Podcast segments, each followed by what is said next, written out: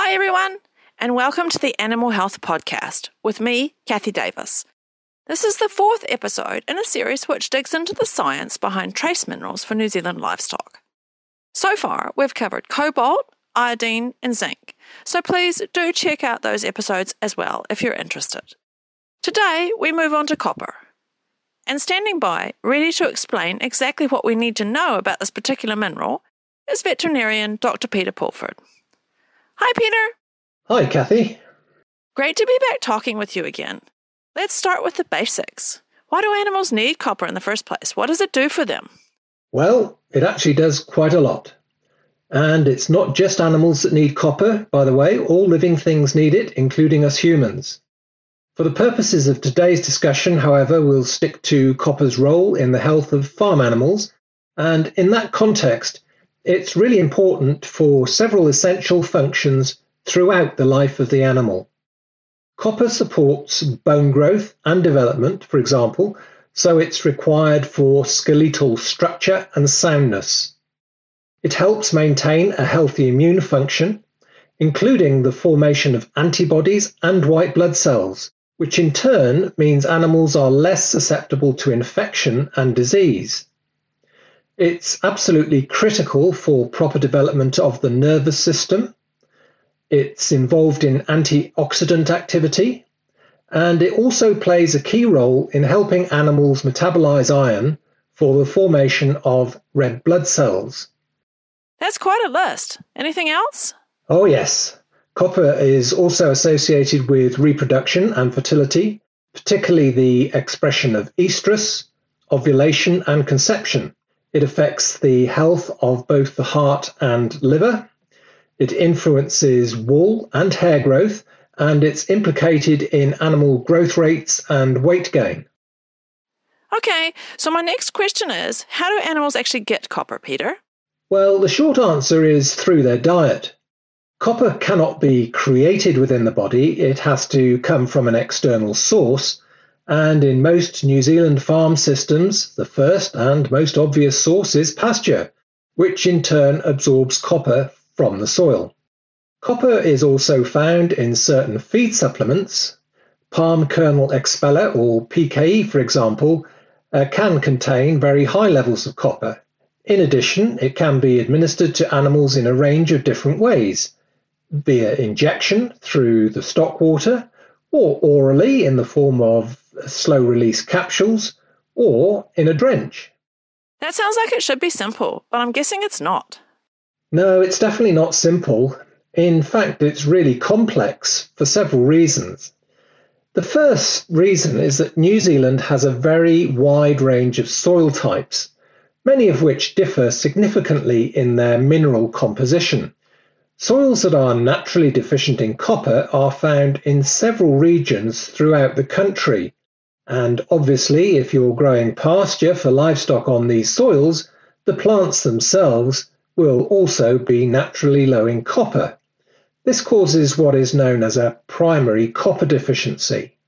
Another reason dietary copper is highly complex for New Zealand livestock is that it reacts to or is influenced by other minerals like molybdenum, iron, zinc, and sulfur.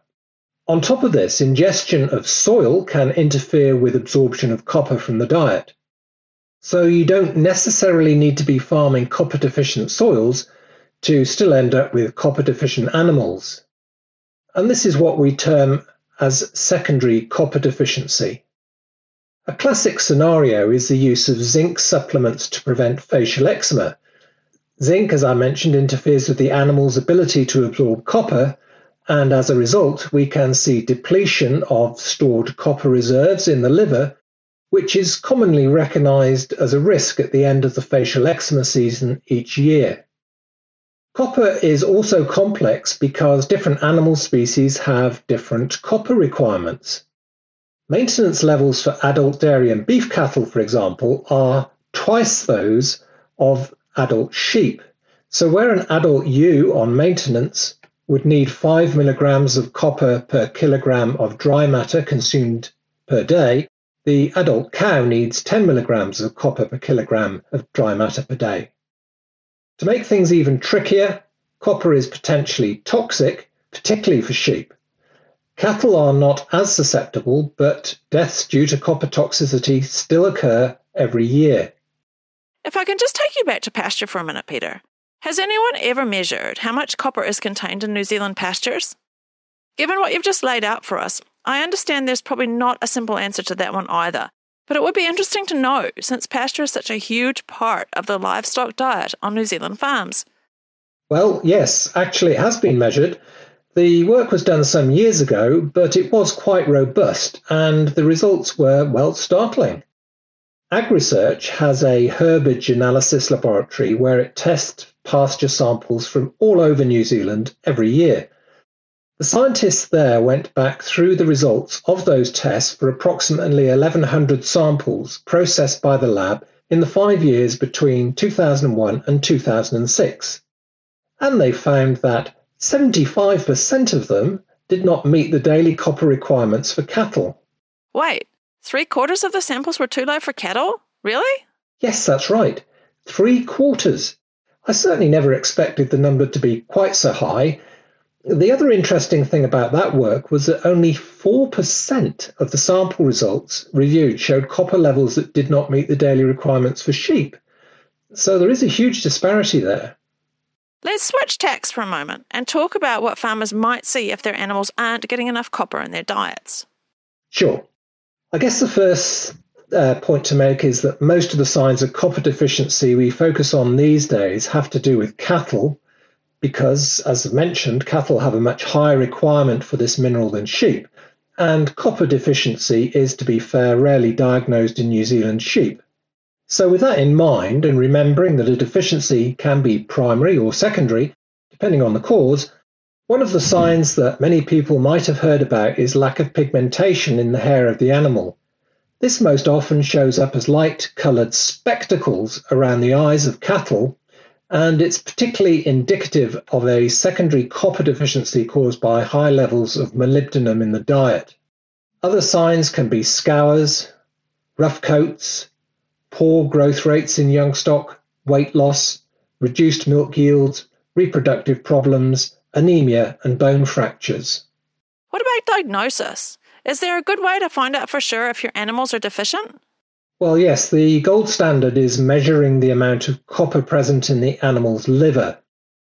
The liver acts, if you like, as a dispensary, constantly supplying copper to the bloodstream and keeping the circulating levels of copper within a narrow range.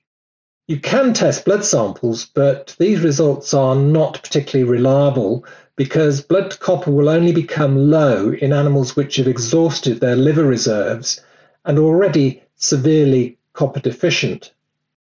It's relatively easy to request liver biopsies for animals which are cold for processing, and this is probably the most common way to get some idea of your herd's copper status. The problem is that cull animals are not necessarily representative of the rest of the herd, so that's a question mark over how relevant this information is in that particular cohort of animals. Live liver biopsies are also used, but again, you need to have a representative number of samples to get a statistically significant result. The main challenge here is that there is often significant variation in copper status between individual cows within the same herd. Peter, earlier on you mentioned the risk of toxicity. Can you please explain how this applies to cattle in New Zealand? Certainly. It's an important point that you raise because it is becoming more common. Part of the reason for that is that farmers are giving cattle more and more copper than they used to, both intentionally and otherwise. It's relatively cheap and it's widely available in several forms, so you can end up with an additive effect, especially in combination with naturally high copper containing feeds like PKE. That's why it's so important to work with your vet on this one Injectable copper supplements and copper capsules are restricted veterinary medicines for that reason. So there's a clear record of how much copper is administered to animals on farm to minimize the risk of accidental overdose. So, when's the best time of year to plan copper testing and supplementation if you need it? Autumn is a good time. You want to make sure your animals head into the challenges of winter with adequate copper reserves on board so they're not compromised by the effects of copper deficiency come the spring. Many thanks, Peter. As always, you've been very helpful. That concludes this episode of the Animal Health Podcast. For more advice on copper, talk to your vet. Next time, tune in for everything you need to know about selenium. Thank you for listening. This podcast is proudly sponsored by Coppermax, only available from your local veterinarian.